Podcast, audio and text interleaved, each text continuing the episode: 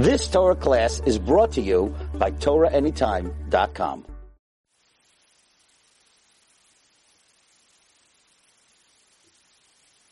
Right? We had 48 pages to sell. I think we have five left. Like nuts. So I want to thank everyone for 351. Oh my gosh, we have five left, exactly. Okay. So, whoever's watching. So, we have this, I wrote this for called Hakar Satov on Let There Be Rain. Uh, a daily, so it's a daily lesson in Hakar Satov. And then on the bottom, person wants to sponsor that day of learning, Ili Nishmat, a wedding, whatever it is. So they sponsor it. So when I put out this book, we got 300, 300 it comes out to 356 days, not 365, whatever. So we got, when we got all the sponsors, we printed the book. Baruch Hashem, we sold like 11,000 copies. And people were telling me like, um, we can't take this in up, we can't put this in our tefillin bag. It's too big. I would, lo- I would love to learn after davening. I would love to learn a lesson, especially, you know, before you go to work. You have workers and everything, right? So, especially to have a car satov. So I said, ah, they're not taking this book. They said, why don't you make it in this size?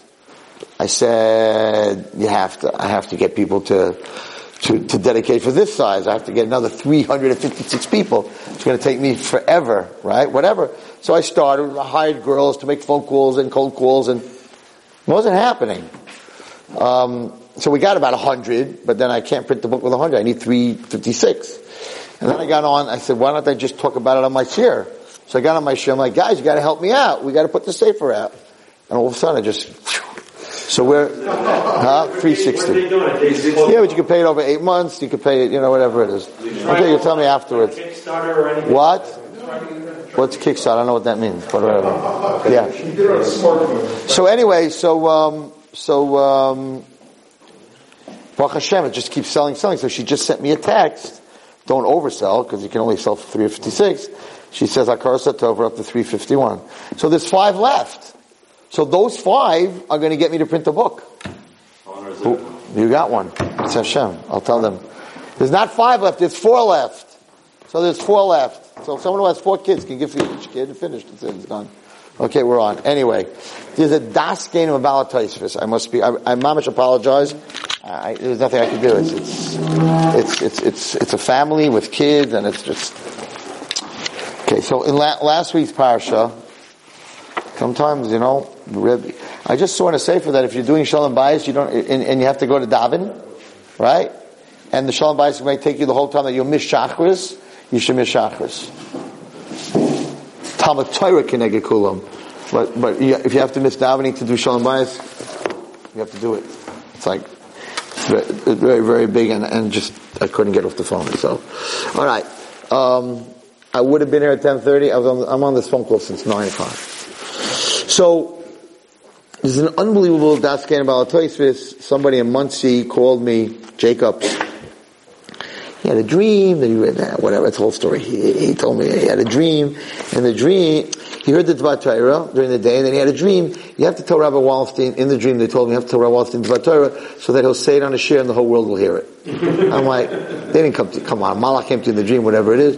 I said, you were thinking about it all day, so that's why, you know, you thought about it at night. Anyway, it is a Dasken of that I did not know. Dasken of is in the Mikraos Gedolos, and it was in last week's Parsha, and it is not normal. Okay? So, I want to read it to you. It's such an important lesson for all of us. It's, it's, it's fascinating. Okay, so it says in the Pasuk, Oh, it says in the pasuk like this, in pasuk Yud Beis. No, sorry, It talks about an animal. Remember we spoke about Hakaras Hatov, and that if you have a dead animal that isn't kosher, who do you give it to? The dogs. Why do you give it to the dogs? Why not to someone else? Because the dogs didn't bark. When Klal Yisrael left Mitzrayim, they didn't bark. Who cares if they would have barked? Because in Mitzrayim, the gates, the Medrash says that the gates of Mitzrayim were guarded by these crazy dogs. And if a, if a, a slave tried to run away, right? Then these dogs would rip them to pieces. And it says in the whole time of Abdus in Mitzrayim, no slave ever escaped. They all got killed by these dogs. So the Jews knew about these. The Jews knew about these dogs. So we were very mentally, as as as as as, as servants, we were mentally mentally um, scared of dogs. Interesting. We are most Jewish people are scared of dogs, and then the Nazis, right, had these German shepherds. So any of the Holocaust survivors would see a dog. They would mamish my father-in-law. He would run across the street like a little kid, even worse than a little kid. He was so scared of them because when you heard the barking of a dog, the next thing was a gun, the next thing was a Nazi, the next thing was a concentration camp. They always use dogs. So dogs and Jews don't, we're not, it's not. And the Gemara says you shouldn't have a dog in the house. Why? You know why you shouldn't have a dog in the house? You can have a cat, you can have a turtle. Right? It says a dog, because a dog is not sneistic. When it goes to the bathroom, it lifts its leg, and it shows its erva. It's not a sneistic animal. Um, I don't. Th- a cat doesn't lift its leg. Dog lifts its leg, and when it reproduces, it does it also in a very non-sneistic way. So, dog is not a sneistic animal. It's also a. Um, it's also a gilgul. What I see this week, a gilgul of a dog is someone who who is with a non-Jewish girl, comes back as a dog. So the whole Gilgul is just not. Rav Shani has a crazy story about a dog that was crying. It was his next door neighbor It was a dog and actually cried. It was a Gilgul of a guy. I don't know. Whole story. Here's a whole story about a dog, black dog. Specifically, come back as a black dog. But anyway, no one's coming back. We're all good people. So it says this in Pasha, in, in Perichab Beis and Pasig Lamed. V'ache kodesh tioli, ubasa baseda, ubasa basade, and the meat, and, and meat in the field, trefa. Now, the difference between nevela and trefa, if you hit a deer on the road, you see a dead deer on the road, or a dead rat, or a dead whatever, cat, or dog, it's called an nevela. Trefa means, comes from the word taraf, means it was ripped. It was ripped. Right? So, this meat that's in the field, trefa, was an animal that was ripped apart. Lo sochelu, you can't eat it, right? It's not kosher, you didn't, you didn't shecht it. Like kelev, tachlichun oisai. You have to throw it to the dogs. Okay? Two, two kashas. Number one, what's this basa basada? What's, what's, what's this in the field? In your backyard, in your house, uh, in the street. Why does it say that you found the meat in the field? Specifically in the field. And it's not an avela. It's a trefa. Which means that not only was this animal found in the field, the dead animal, but the animal was ripped apart, which means like a bear got it or a, or a wolf got it.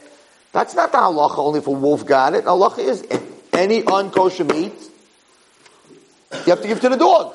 So Daskin Baltois bothers him. What, what's going on over here? It has to be in the field, and it's not true. It doesn't have to be in the field. It doesn't have to be a trefa. If it's in a veil, you also have to give it. In fact, I think there's a pasuk in the Torah that says you have to give you a veil also. So what's this trefa? Listen to this. Meirudika daskin about Me'acha, so, so he doesn't, he doesn't say, he doesn't say, like everyone else says, that the reason you give it to the dog, you know what? Whoever's listening to this year, if you could send me an email at ohrnaava.com, O-H-R-N-A-A-V-A dot com, it says somewhere in the Torah, ubasa nevela, and it says there tashlicha, and you should send it to the dogs.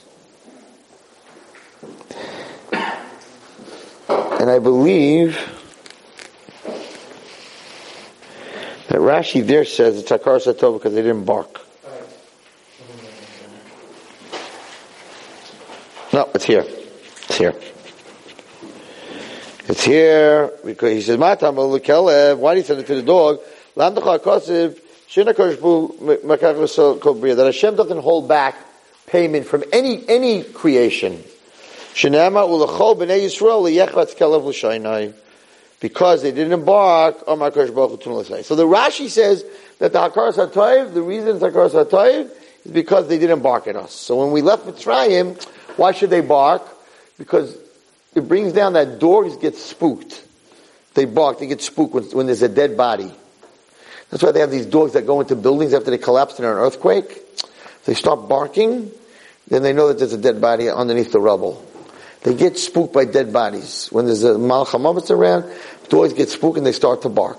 So the natural, the natural thing that should have happened that night, all of, all of Mitzrayim was dying, all the B'chayras, the dogs should have been howling like mad. The Malchamavis was all over the place, right? There was death all over the place. So they didn't bark because they didn't want to spook the Jews. They stopped barking, we're like, oh my God, we can't go out, they're going to eat us, they're going to kill us. They were quiet. There was no barking whatsoever. So we, gosh, talk even to a dog, right? Now, Das Kenob says no. He doesn't say no, but he says, why do you have to give him, listen to this, why do you have to, where's the Hakar? He says the following.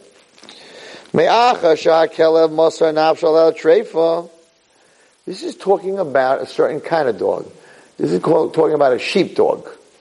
That's why they're in the sadeh. Why is this dog in the field? What's he doing in the field? What's the animal doing in the field? So there's a shepherd, and he has sheep, and he has a sheepdog. And what does the sheepdog do? It guards the sheep from the wolves. That's what it does. Wolves come, the dog chases him, and the wolf runs away. So, because the dog was Maisa Nefesh on this animal that got ripped apart. When the, when the, when the, when the wolf came to rip it up, we shouldn't be kafir toiv. Because what happened here? He messed up. The dog messed up. The wolf got the sheep. So the dog who's watching your sheep all the time, he finally messed up, and the wolf got past the dog and killed the sheep. So you're like, I'm not giving you the meat of the sheep to the dog who didn't watch the sheep and caused it to die. You're the last thing I'm going to give the meat to. You messed up. Why would I give you the meat? It's your fault that my sheep died. Now I should give him to eat from the sheep that he didn't protect? He said, you're a kafei toiv if you do that. Why? You're, you're, you're, you're, you're anti-gratitude. Why? He says, because ad ata, until now, shalei nitrifa, until now he guarded that no animals were ripped apart. The Gamshrey Ma'aiida Akhrai. And after this mistake that he made, he's going to continue to watch. You're not going to kill the dog, you're going to keep him working for you. So when do I pay him for all the good he did? When he messes up. This is what a lesson in life. Your wife cooks for you every single night. She takes care of you, she cooks for you, she burns supper. It came out terrible. The night that it came out terrible is the night that you that you buy her a present and you take care of her because of all the other nights that it didn't come out terrible. You don't pay her the nights when it's good, just the opposite. When the kid's not doing good in class, right? That's when you give him your love and your care for all the times that he was good. It's a, it's a crazy thought. I'm going to give the meat of the animal that you messed up on to you to eat as a reward because you messed up, but until now you didn't. What a daskenim. This guy told this to me. I was like, I don't know what Miles told you in the dream to tell it to me, but wow. What a, what a, what a crazy Torah. What a deep thought that Das Kanim is saying over here. Because the normal thing is like, uh, I just lost a sheep. You're definitely not getting this meat. I'm going to give it to some other dog or some other animal. The Torah says, Ubasa basada treifa. If the, the, the, meat that got ripped, the nebuch, the sheep that got ripped in the sadeh, like kelev, to the dog, to the watchdog, that's who you give it to. The Torah is What a lesson. Can you imagine that? You messed up, and I'm rewarding with, I'm rewarding you with the thing that you messed up. It's godless. No? Ah, Albert, it's almost as good as the werewolf. No? What? For being perfect till now. For being tonight and, he says, invite, he says, and if you weren't perfect till now, for the future. Who thanks someone for the future? You fire your worker when they mess up. Not you personally, I'm saying. We fire the worker. Here he's saying just the opposite. the worker that messed up, you know what? You go over to him instead of killing him and racking, whack, it's so, I have to, I have to grow to this. This is not easy. Right? Go over to him and say, you know what? You messed up today. I never thanked you for all the days you didn't mess up. Take the day off. Here's a hundred dollars. Go buy yourself something. Oh! It's crazy! That's, that's, that's, that's, that's what the Torah is telling you here. To a dog. Forget about a person. To a dog. No, it's, it's, it's a mind-boggling Daskein about It's such an important lesson that we all need to learn. Okay. There's only three books left! Alright. They're probably sold. She's to send me a text soon. Sold out. Okay. Actually, it's not live, so by tomorrow. All right. Now, let's go to this week's parsha. Oh, yeah, yeah, truma. I heard something. I heard something this week. Very sad. So I'm dealing with this. This. I'm dealing not with this tonight. With a different case, a divorce. Personally, I'm doing this for for a very long time. Personally, if people can get past their own kavod and who they think they are, and and and have achna and be and be um, modest and an unav, pretty much, unless there's some mental sickness, I think any two people can work together. It's that we get we get we, we we're so into ourselves that we um, that we just don't see the other person. You know, I sat there, I just watched people fight, and I'm like, you just don't, you don't see the other person. You're so into I, I, I, I. There's a very famous story with Rabbi Lau. Rabbi Lau, I was with Rabbi Lau on a, on a Shabbos. He was, uh, used to be the head rabbi of, um, chief the chief rabbi of Israel. So there's a story with Rabbi Lau, and he was very young. He wrote a long letter to the Lubavitcher Rebbe. And he wrote a long letter. He had this question, that question, this question, that question, this question. He wrote a whole long letter. And he wrote, I, ha- I, have this question, I have that question, I don't understand this, I don't understand this, I don't have this. The Lubavitcher Rebbe wrote back an answer. And he says, when you get rid of all the I's in your letter, you'll be fine. Too many I's. I, I believe, I think, I that, that, that, that. If you get rid of the I's, then there's a U. You know, there's the saying, there's no I in us, just you. To play in the English language, there's no I in us. And just, just, I just see so many couples and so many, they, just, they, they, they're, they're just talking about themselves. I, I sat together with two people who mamas don't have, and the guy sat there, and all he did was talk about himself. How great he is, how unbelievable he is, how he's struggling, and, and this, and that, and that, for 10 minutes. And I said, you know why your wife doesn't want to stay with you? Because, you know, I'm tough. I'm like, he goes, no, why? I'm like, because you just sat here in a shalom bayis right, with, I'm supposed to do Shalom Bayis with you. You didn't mention her name once in the last 15 minutes. Like, who would want to be married to you? Who would want to live to someone all he talked about was himself? 15 minutes he talked about himself. So that's, that's, uh, that's the number one thing is to be mavatel who you are. And, and then you could see the other person and it's so, it's so nice to be loved and it's so nice to give love and it's so nice to have a relationship and people are willing to sacrifice that feeling because what did you do for me lately? Uh, this whole Das Canaan, it's like an unbelievable thing. It's like, it's not, it's not about doggy, little doggy. It's a little dog, it's a doggy. Like, it's not about that you failed. It's about that you were successful all the other times.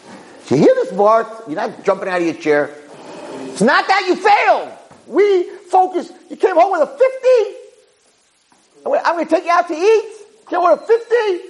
But what about all the other times, Taki, I came up with a 90 and I made you happy? Now I come with a 50, you kill me? That's game says, you came up with a 50, you messed up. Let's go out to eat. Because last time you had a 90 and a 95 and all the good things you do, I didn't. You think, you think that this dog is going to let another Zev get in there when its master rewards it for messing up? I don't, I don't think so. I don't think so. Okay, anyway, Pashas Truma. What does Pashas Truma talk about? It's positive reinforcement. I'm, I'm, a very, I'm a very big belief, believer in, in consequence. We spoke about this last week. Hashem created consequence. And, and, and I have one problem. Again, if you, the, the people listening can help me on this. So we spoke about last week that there is no punishment. There's consequence. God does not. He doesn't sit up there, let's burn them, let's fry them, let's cook them, let's, you know. That's not what he does. It's, it's a consequence that he created in the world. You drop a glass, it breaks. It's a consequence. You do an Avera, it's a consequence in the spiritual world in your soul. We have to fix it. You know? A button falls off your suit. We have to sew it back on. Right? So, so there's, you know, this whole, there's this consequence in the world. The problem that I'm having is one big question. I have a sitter? Can you give me a sitter? So whoever's watching, you can help me on this one. Usually I get some good answers. And any guys in the class can help me on this one. Rabbi Gamliel gave me a whole speech on consequence, right? But there's a problem with it. And the problem, not problem Rabbi Gamliel, but I have to ask him. But until I ask him, the problem is like this. In, in Animamim, in the Animamim, the third from the last Animamim says the following. Animamim Bunu Shalem, I believe with a full belief, Shabari Baruch that to create a blessed be his name, Gaimul Taivu Shemi Mitzvah he rewards good to the ones who keep his mitzvahs, Uh, and he punishes the ones that don't keep his mitzvahs. He used the word ma'anish. Ma'anish is a punishment. Schav oynesh. Not schav a consequence. So someone told me, who says oynesh is punishment? Oynesh is consequence. But the way we use it, the way we translate oynesh is punishment. There's a consequence. There's a consequence to every. There's a consequence to every action. You know, a person. Part of the tshuva when you do something wrong. Let's say a guy. Hard to explain it. Let's say the guy does drugs, right? And now he stopped and he went clean. Part of the struggle is that he knows what drugs are like and he misses them. Had he never done that, he never missed that. So I have a boy that did a very big affair with a woman, right? He did a very big affair, and he's struggling. He did. He's trying to do tshuva, and he, he's like, "I'm never going to do this again, whatever it is." He says, "But Rebbe, it's on my head all the time. That's all the time." I said, "Right. If you wouldn't have done that affair with the woman, you wouldn't miss what that. You'd never had that feeling before. You never did that. You wouldn't miss it. So part of the tshuva, part of the tshuva on the avera is the suffering of not being able to do the thing that you experienced. You never experienced, you don't, you don't miss it. I don't miss eating shrimp and lobster. I never ate shrimp and lobster. So it doesn't bother me. And I can walk by a lobster, they're ugly, they're just, right. but a guy who ate his whole life, he ate shrimp, now he misses that taste. Part of his tikkun and his tshuva is that he can't eat it anymore. So even though he says, I'm sorry, I'll never do it again, he admits what he did. There's three parts of tshuva, right? There's there's, there's actually four parts. There's admitting, there's vidoy, what, what you did wrong. There's charata, feeling bad what you did wrong. There's hashava, saying I'm never going to do it again. And if you steal, you have to pay the person back. But those are the three things. But there's really a fourth thing. Because I can say to Hashem, I ate shrimp. I'm sorry. I'll never do it again. But for the rest of my life, I'm going to miss that taste. That's part of the tikkun. That's part of the that's part of the truth. That is the struggle. That is the struggle. I never smoked. So I don't miss smoking. I don't struggle with that. I struggle with other things, but I don't struggle with smoking. I never smoked a cigarette in my life. I don't know what it, I don't know what it feels like. I never got drunk. I don't know what it feels like. So I'm not I'm not I'm not struggling that when I'm under pressure that I you know, but a guy who got drunk and it was a great feeling for him, if it is a great feeling, I don't know the feeling, but it was a great feeling, he got buzzed and you know, all the problems in the world went away. So now, for the rest of his life, he's in AA, and he's got to go 30, 40, 50 years clean. I met a guy today, he's wearing a thing, he said he's 17 years, 17 years clean, right? So it's a struggle the rest of your life. But if you never drank, it's not a struggle. So part of the tikkun, part of the tshuva is that the person who's struggling with it and has to struggle with it the rest of his life, but then again, we, we, we make, we build struggle muscle. Struggle muscle is amazing. Because if you can overcome what you struggled with, that gives you the muscle to overcome a lot of things. A lot of things. I, I, remember when I stopped, when I started growing spiritually and I, and the first thing that I stopped was movies and it was extremely hard for me because I'm, a fantasy guy. I think out of the box, and I used to go to science fiction and Star Wars, and, and you know, sound around, you know, where, the, where you heard everything from in the Ziegfeld, like the, the, screen is bigger than this building, right? And I and, and and so when I gave that up, I never thought I never thought I could give up movies. I really didn't think I could give up movies. I said, I'm going to try. It's not going to happen. And my friend said, not going to happen. You're going to be out with us very soon. that strength, I went for a year without going, and I didn't go out on Motzei Shabbos to movies. I went other places, high school, whatever I did.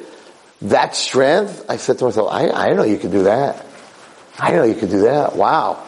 Okay, maybe I'm going to stop TV. I come home, I'm uptight and all this, and my business and my work and everything else. I'll sit down, I'll watch Seinfeld. I watch, I like Letterman very much. I used to watch Letterman, 1130. Wind down, I gotta wind down, I gotta wind down. How am I going to go to sleep? I said to my, how am I going to go to sleep without watching TV? I'm not going to be able to do that. I said, there's a one second. You were saying, how are you going to make it through a month of Shabbos without watching a movie? You did it. So you look at your strength, then you were able to stop that one thing, and then you're able to stop the second thing. Now you stop two things. Wow, I can do the third thing. And one by one, by one, by one, by one, by one. I think that very much gave me the strength to stop gambling. You can't stop gambling. You have to go to Gamblers Anonymous, right? I said, I stopped everything else. I can stop gambling.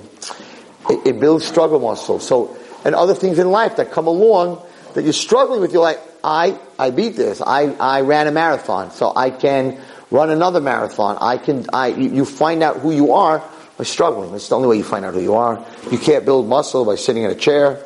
You gotta lift weights, and then all of a sudden your muscle stops building. You're at 50 pounds, you know, barbells, and it's not working anymore, so then you gotta go to 60 pounds, you gotta go 70 pounds. So in the physical world, the more you struggle, the bigger the muscle.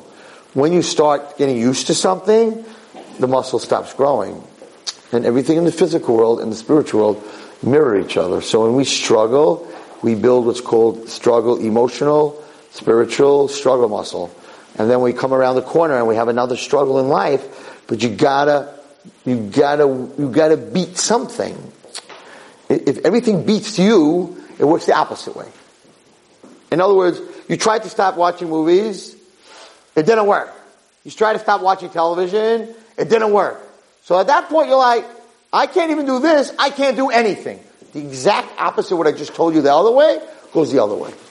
You got, you, you, you got to be able to conquer something. If you can't conquer anything, your whole life, you're not going to conquer anything.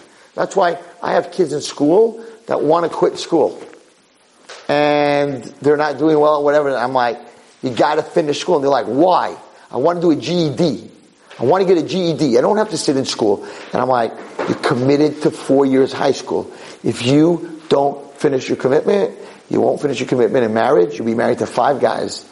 You'll have ten jobs. You'll go to a job. Oh, I don't like this. You'll change. Oh, that one's better. You'll change. You got, you gotta finish. You gotta, you gotta take a step.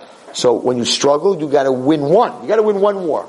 Then, then it'll help you. But if you don't win anything, if everything you struggle with, you just give up on, you don't win anything, guess what? You're not gonna, you're not gonna, you're not gonna win on anything. You have nothing to go back to. You have to, have to go back to and say, you know, I did this once. I hit a foul shot once, and now I can maybe hit five more, six more. If you never hit a foul shot, you keep missing the shot. You're going to stop playing basketball. What are the kids who don't play ball? I'm teaching. I'm, I'm Rebbe boys, 37 years. There are kids that don't play ball. You know why they don't play ball? When they first got on the court as kids, they missed and they missed and they missed and they tripped and they missed and they they weren't good. So they don't think they're good. So they don't even get on the court anymore. Because we as humans, we don't do things we're not good at. Unless we're forced to. We don't do, we don't like, we like to do things that we're good at. So there are kids in school that are good at art. Yeah, they sit in class and they draw the whole day. There are kids that are good at music. And, and the godless of a parent or a teacher is to develop what the child is good at. We as humans don't do things we're not good at. We don't like to do things that we're not good at. So we have to start getting good at something. So I always find in a kid something that they're good at, compliment it, build it, and then all of a sudden the kid will take a chance with something else. But I have guys that would be superstars. They never pe- touched a basketball again. Now they're six foot four. I'm like, why don't you get on the court, man? God wasted so much, so much length on you. I, I wish you would have given me those inches, you know? Nobody would have been able to block my shot. Like, what do you, why? And he's like, nah, I played as a kid, it wasn't good. I'm like, but now you could be a superstar, try. Nah, I don't want to try. That's what happens. You shoot, you shoot, you shoot, you miss, you give up. It's, it's the wrong, it's the wrong, it's the wrong outlook in life. You have to, there's struggle. Yosef struggled, Moshe struggled, David struggled, Avram Avinu struggled, everybody struggled. Every rabbi that you know, every gadol that you know struggled. Baruch Yeshiva, Mir Yeshiva, he, he, he told someone, you know why I'm a masmid? Because as a kid, I learned the Gemara, I didn't get it, I didn't get it, I didn't get it, I didn't get it, I didn't get it. I went to a shiur, I didn't get it, I didn't get it. So you know what? I made up my mind, I'm going to keep learning until I get it. Guess what happened? Shmuel Berenbaum became the master of the Dar. Because as a kid, when he didn't get it, instead of walking out and saying, I'm done, he over and over and over and over. So as he got older, he became a goggle, and he got it. Didn't matter. He kept learning it over and over, and he kept learning and learning and learning and learning. He didn't get out of his chair. Because as a kid, he didn't get it. He didn't. He said he didn't have a good Havana. He just didn't understand it. Over and over and over, and that became part of him. I met a woman this week. She's a powerhouse. Balchuva. Powerhouse Balchuva. Unbelievable energy. Unbelievable kira. I said, where did you get this energy from? Like, you're such a powerhouse. She goes, I'm a marathon runner. So you're a marathon runner? She says, yeah, when I wasn't from, I, I ran the Boston Marathon. It's just a different marathon, Rabbi. You got you, you, you, got to have something when you're younger. You have to be able to go back to something and say, I, I'm a marathon runner. So if I'm a marathon runner, I know the struggle, I know the pain, I know you know you're halfway through the marathon. I want to give up. You know, you're like, what am I doing? Am I crazy? You know, I just want to go sit down. But I made it to the finish line. I made it to the finish line. Then I, when I became about tshuva, I'm using that energy for other things. A, a person has to, a person has to, has to push especially when you're young, especially when you're young. You gotta be successful in something. Then that's your point, and from that you grow. I could do this, then I could do this, then I could do this, then I could do this. But if you can't do anything, if you fail in everything, you're gonna fail your whole life. What does that do with this week's Parsha? I don't know. Okay, Parsha Truma, what does it have to do? Because what does Hashem say? What do I want from you? What do I want from you? V'yuchali Truma. What do I want from you? It's Kolish. I want this from every man, every Jew, every man in the world. I want it from every man. You didn't have to say Mikol Ish, right?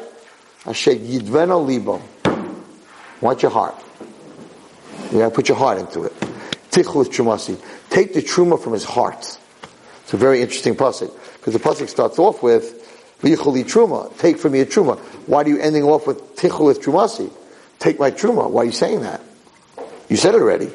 And the answer is, you have to separate the words. Dava ben ichli truma, me'ez kol ish, asher yidveno libo tichus masi.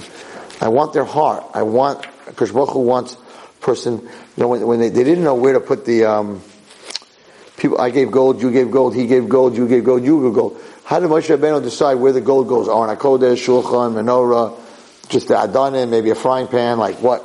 How do you know? He said he saw in Ruach HaKodesh, where your heart was. Did you come just to show off to everyone else?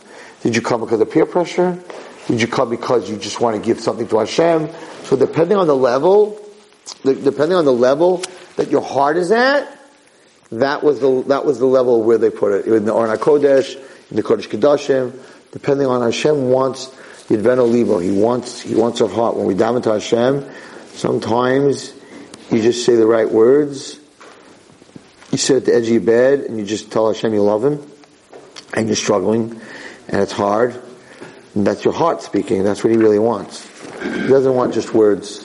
You know, you read from a siddur, Tefillah has its power from Avram, Yitzchak, and Yaakov. Those are words that are already printed from you. It's like, you want to hear the funniest story? Funniest Shalom Bayis story I ever heard in my life was this morning. This morning this person came to me, this woman came to me. It's not working. They're married, whatever amount of years, it's not working. Said, tell me a little bit about, little bit about your husband. She said, it was her birthday. And he wanted to get her a card. She told him it was a week before, it's nice to buy your wife a card. Right? He's a very nice guy. He's, he's a Schaefer, right? She had to tell him it's nice to buy him. So, this nice guy went ahead and he went to a card store and he bought 15 cards. Not one, 15. And he came home and he put it in a bag, right? And he brought the 15 cards and he said to her, all these cards, I didn't know which one to give you because they all talk about you. They're all very nice, you know, all talk about you. So I figured I would buy all 15. Happy birthday. And he gives her the 15 cards. He didn't write anything in any of them. Nothing. No dear, no love, nothing. He read the card, said something nice. He's giving her 15 cards. Now, most women would take that bag and dump it on your head. Like what? You didn't write, you couldn't write something of your own. You just went and bought 15 cards that somebody else, you know, Hallmark cards. You brought it to me. And she was upset. And I said to her this morning, you're upset? You should be dancing. What are you talking about? He didn't write anything. Like he sat there in a store and he read 15 cards, maybe more, but he picked out 15 cards and he read them. He, he, he didn't make the right seichel that he should have written. Yes, he should have, but he put them in a bag. He was all excited. I got her 15 cards. I love her so much. One card's not enough. And, and he handed it to you. You're right. It was in a bag and it wasn't wrapped. It didn't have a present in it, right? I said, but then Olivo told you this morning. This week Parsha. He gave you his heart. You're right. It's not, it wasn't a present. He didn't understand, but he read 15 cards. He stood in the store. He's a hardworking guy. And he put them in a bag and he's all excited and he gave it to you. You should have hugged him and kissed him 15 times. Hashem Yidven leave is what Hashem wants. So give him your heart. Or that some guy knows it's the right thing to do and he buys her a diamond ring, right? Because he knows it's the right thing to do. That doesn't mean that you love her, that you bought her something. You're right. He, he made a mistake, and if I meet him, I will give him coaching. That it's nice to write 15, but you need to write "I love you," and you need to write something dear in each card, something with a heart. Efforts. You got to do something. But that's that's what Hashem wants, Hashem, and that's what a marriage. You've been a limo. That's what wanted. Okay, I want to tell you a story. I've told you the story before, but I think it's very important because it came up again. Came up again this week. Many times you see people. You work very hard and you go to shul and you don't miss minyan, and you learn, and you do everything that's right, and it's just not working for you. They came up this week with a girl actually, who's really a tzadekista, and she's snua, and she doesn't talk to boys, and she has a little phone like mine, like this, and, and, and she just does everything that she's supposed to do. It's not going. She, she's a little bit older, and, and all the girls that seem to be not doing what they're supposed to do, they're married with kids. And she just came to me and she said, like, Rabbi, I, I know, I know, I know, I'm not allowed to ask, and I'm not supposed to ask, and I'm not supposed to doubt. By the way, I mixed up the story last week. I told you that Emuna was the guy saying you can make it across, and Bitachon was get on my shoulders. Well, the other way around. I said the other way around, but it's really that way around. Emuna is believing uh, bitachon is turning it into action. I'm, i flipped it last week. And what did I believe? Okay, it's very nice to believe. Show it to me. So last week, Emunah is you can you can walk the tightrope. Yeah, I could. So why did you get on my shoulders? That's bitachon. You're not getting on his shoulders. That's between Emunah and bitachon. Okay. Anyway, so uh, it's, it's a question that you know people have, and they, they, you know, the guys, the good guys suffer sometimes, and the bad guys prosper, and it's very hard to deal with. It, it, it rips your imuna out. I, I believe in you, Hashem. I believe if I do the right thing, you're going to do the right thing for me. We always think the right thing for me is what I want. Right? But Lamais, it's very hard. It is very hard. Moshe Rabbeinu asked the question, David HaMelech asked the question. You know, it's hard. It's hard to understand. I have this story. I've said it here before, but I think it's probably the best story when it comes when it comes to this question. And the story is about a father who had three kids. And he lived on an island. Some of you heard this story, but it's very important. He lived on an island. He had these three boys. Oldest boy, a low life. Gave his father agita, aggravation, like nobody's business. Second boy, didn't give much agita, but didn't give much nachas. His youngest was a tzaddik. Gave his father amazing, infinite, infinite nachas. The father was growing very old. He said, listen, we're on an island. All my money is in a bank on the mainland. The island doesn't have a bank. So all my money is there. Gold, millions of dollars. I didn't know which one of my children to give it to. So I decided we're going to make a race. Each kid's going to get a boat. First boat to get to the mainland goes to the bank. You all have a key to the safe deposit box. First one there opens, gets it all. Okay? Father said to the older one, your boat's waiting for you, go. Goes down to the pier at the bottom of the, by the island. Huge yacht. One of those that you see in Miami, you know? Huge party boat. Yacht. Huge engines, the water's going upstairs, there's a party, there's girls, there's music, there's alcohol, there's Havana cigars. This guy gets on the boat, he's like, my father is such a tzaddik. I gave him such agita and so much problems. Look what he did for me. Oh, a boat like this with a captain, with girls, with drinks, with cigars. Party boat! He's like, thanks, Dad! And the boat starts. And he's like, of course he's going to win. He's first. Father says to the second one, okay, now that that boat left, we brought the next boat in for you. Go down and enjoy. Guy goes down, huge sailboat, a schooner. Huge, you know, people on there to run, sailors to run the, the sails, and huge, beautiful boat with food and a barbecue. Not a party boat like the other boat, but huge. They put up the sails. The young kid sitting by his father, he's thinking to himself, oh my gosh, this guy who my father hates, my older brother who doesn't get along with, party boat. My second brother gets a gets a gets a, a schooner. He's I'm his favorite. He loves me. Wow! I can't wait to see what I'm going to get. Father says, "Okay, the sailboat just went out. Your boat's waiting for you." He doesn't see his boat. He's looking from on top. He doesn't see his boat. It's like, Dad, you sure? He goes, It's there. They just radioed from downstairs. It's there. Okay. He goes downstairs. There's a kayak. You know what a kayak is? It's a little teeny canoe.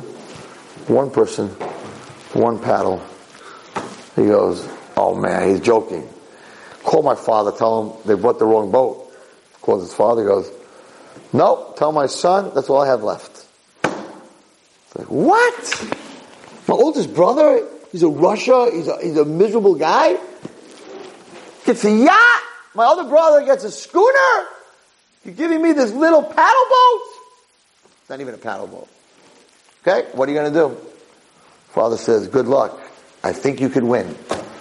Okay, he gets into the boat. He's like, and this is all of us. He gets in the boat. He's like, I've I've been such a good boy.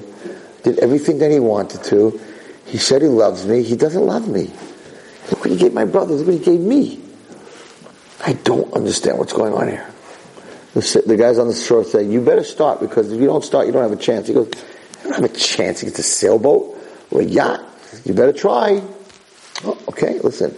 I don't understand my father, but I do know my relationship with him. There's something, maybe there's an engine in here. He looks, there's no engine. Like, I don't know. All right, he gets in, starts. Right, they're flying these guys, and he's like, his back hurts, and he's going for like 10 hours He's got blisters on his hands. He's out in the ocean. He's going back and forth. And the brother who has the big boat, he sees his little brother who he knew was his father's favorite. he says, let's turn him over. So they take the big boat and they start making circles with these huge waves. And of course the waves hit the boat and the boat capsizes. Now he's in the water with his life vest and he's wet and he's soaking and all the girls on top and all the guys on top and the party boat, they're laughing and drinking. Look at that kid, ah, father's favorite. They're laughing. He's like, he's crying. He's like, can my father do this to me? I'm such a good kid. Okay. Gets back in the boat. They're like laughing. They start going. He's going, he's going, he's going. Next day, about five hours into rowing, he sees the big yacht sitting there in the middle of the ocean, not moving. And his brother's on the top. And he's screaming, Yaakov! We're out of gas! Could I come in your boat? Yaakov's like, I really would let you because I'm that kind of kid after you flip me out of my boat into the ocean. There's only room for one in a kayak. I have nowhere to put you. Sorry, bye! They're stuck with their girls and their alcohol and their Havana cigars. And some of you are thinking, okay, that's not so bad, you know, stuck in the middle of the ocean. Nah, not so good when you run out of food and water. You're stuck in the middle of the ocean with nobody to help them. So he keeps going, keeps going. Three, four hours later, his other brother is there in the middle of the water, and the boat's just going like this, and it's not moving. And he screams to he says, what's going on? He goes, for the last five hours, we don't have a drop of wind. We're just, we're just coasting in the water. We don't, there's no wind. So the sails aren't helping us. Maybe I can come into your boat. You seem to have some self-human power. He goes, I'd love to take you, brother. It's a kayak. There's only room for one. It takes him another day, and he's there. He's got blisters. His back hurts him. He gets off the, out of the water. He goes to the bank. He opens the safe deposit box, and there's a paper. Congratulations, Yaakov. I knew you'd be the only one that would make it. You see, I didn't put enough gas in the big yacht, and the wind doesn't blow very often at this part of the ocean. You're my favorite son. You did what you were supposed to. It's all yours. I heard this mushal. I told this to this girl. I said, we're always busy as we're paddling along and we're struggling. We're always looking at the motor, at the big boat. And why? I don't understand Hashem. Look at this guy. Look what he has. Look what he has. Look at his house, his car, his vacations, his trips. I don't understand Hashem. I did everything I was supposed to. My hands hurt, my back hurts. I'm, I'm struggling. I'm going through all this hard time. And many times we don't see that the other boat gets stuck because that only you can see in the next world. But God gave us the power to get there. And what is that power?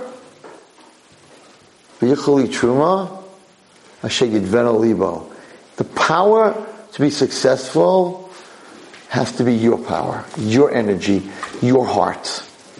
No motor, no wind. You. The boy in the kayak could only make it to the island if he would paddle. I always tell you this, and I, I said it a few times this week. You know, as a little kid, I must have been pretty brilliant. I don't want to talk about myself, but I must have been a smart kid. Because when my teacher taught us Humpty Dumpty, every kid learns Humpty Dumpty. We had a book, this big egg that fell off the wall. And, and they taught Humpty Dumpty, sat on the wall, Humpty Dumpty had a great fall. All the king's horses, all the king's men couldn't put Humpty Dumpty back together again. And she read this to me, I think it was first grade, maybe kindergarten, whatever it was. And I said, why couldn't the song be different? And she said, what? I said, it could have said Humpty Dumpty, fell, Humpty Dumpty sat on the wall, Humpty had a great fall. All the king's hands, all the king's horses, all the king's men put Humpty Dumpty back together again. It's the same amount of words. Actually, it's less. Didn't put, put. It's one word less. I said, why would the man write this song that they couldn't? Why couldn't they write that they could? She said, it's just a silly song, Steve. I mean, Steve, just a silly song it doesn't really mean anything. But it means a lot. Because when I grew up, I realized that whoever wrote this song was brilliant. You see, Humpty Dumpty, all the king's horses and all the king's men can't put them back together again. You could go to all the therapists, rehabs, doctors, psychiatrists. Nobody can put you back together again. Only Humpty Dumpty could put himself back together again.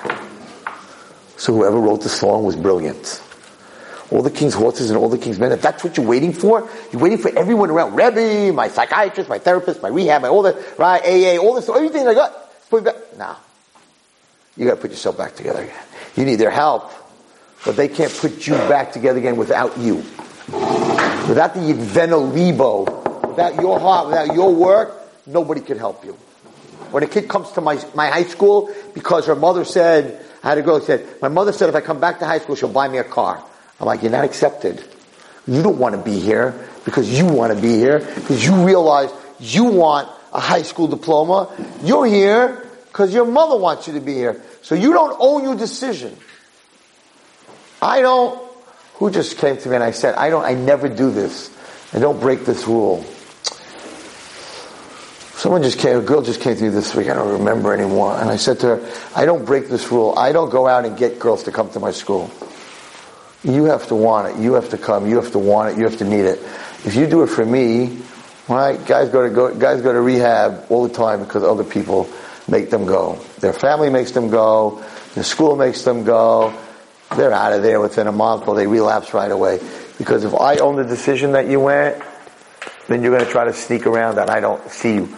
It's my decision, not yours. But when somebody makes his own decision, it's for life.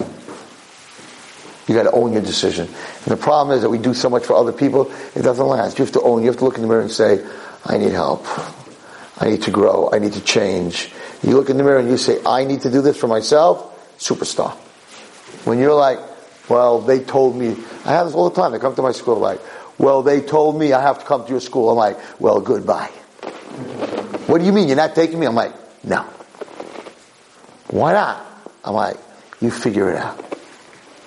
When you want to come to my school and you're banging my door down and you're like, I am not healthy. I am in the street. I have a third grade reading level. I don't have a family. I don't have a place to sleep. Wallerstein, I need your school. I need your dorm. I need a life. I'm like, you're in. You don't have tuition. I don't give a flip. You're in. You want in, you're in. But when you're there because someone else wants you to be there, doesn't work.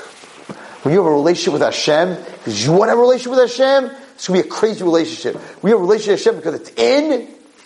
It's in to be in Lakewood. It's in to be somewhere to get a shidduch. It's in. But it's not what I want. I'm just doing it because that's how I'm going to get the girl that I want. Guess what? You're not going to, you're going to get married. You're not going to go to shiur and you're not going to go to minyan and you're not going to grow. Because you're not doing it, you don't own your decision. You, other people own your decision. When other people own your decision, it's not Yidveno Libo. Hashem's like, give me your heart. I don't want somebody else's heart. Don't it to me because you want to look good in shul.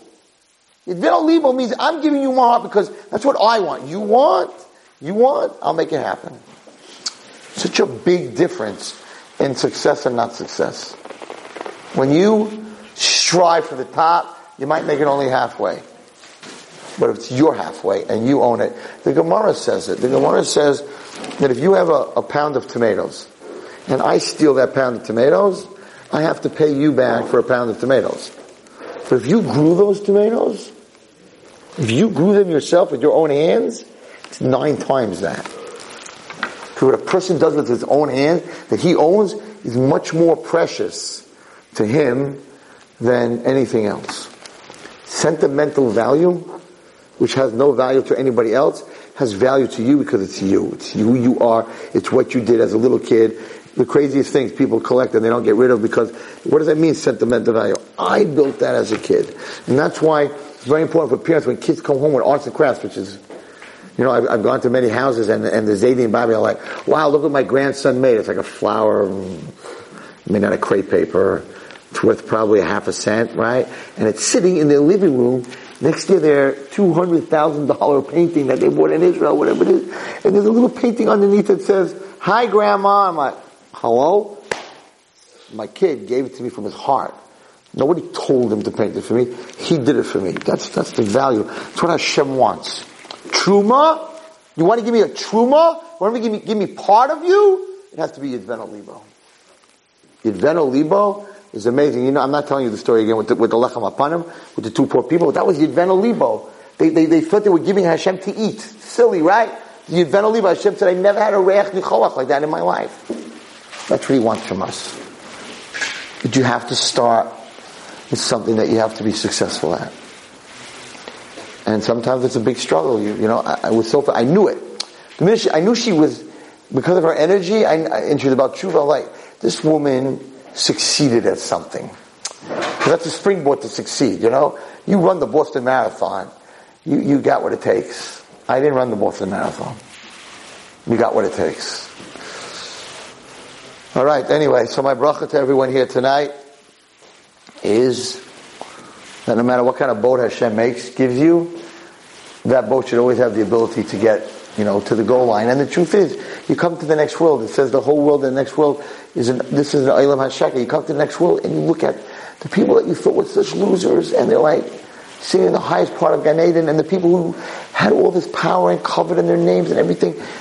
You look at them in the next world and like, whoa, got stuck in the middle of the water without an engine. No wind in their sails.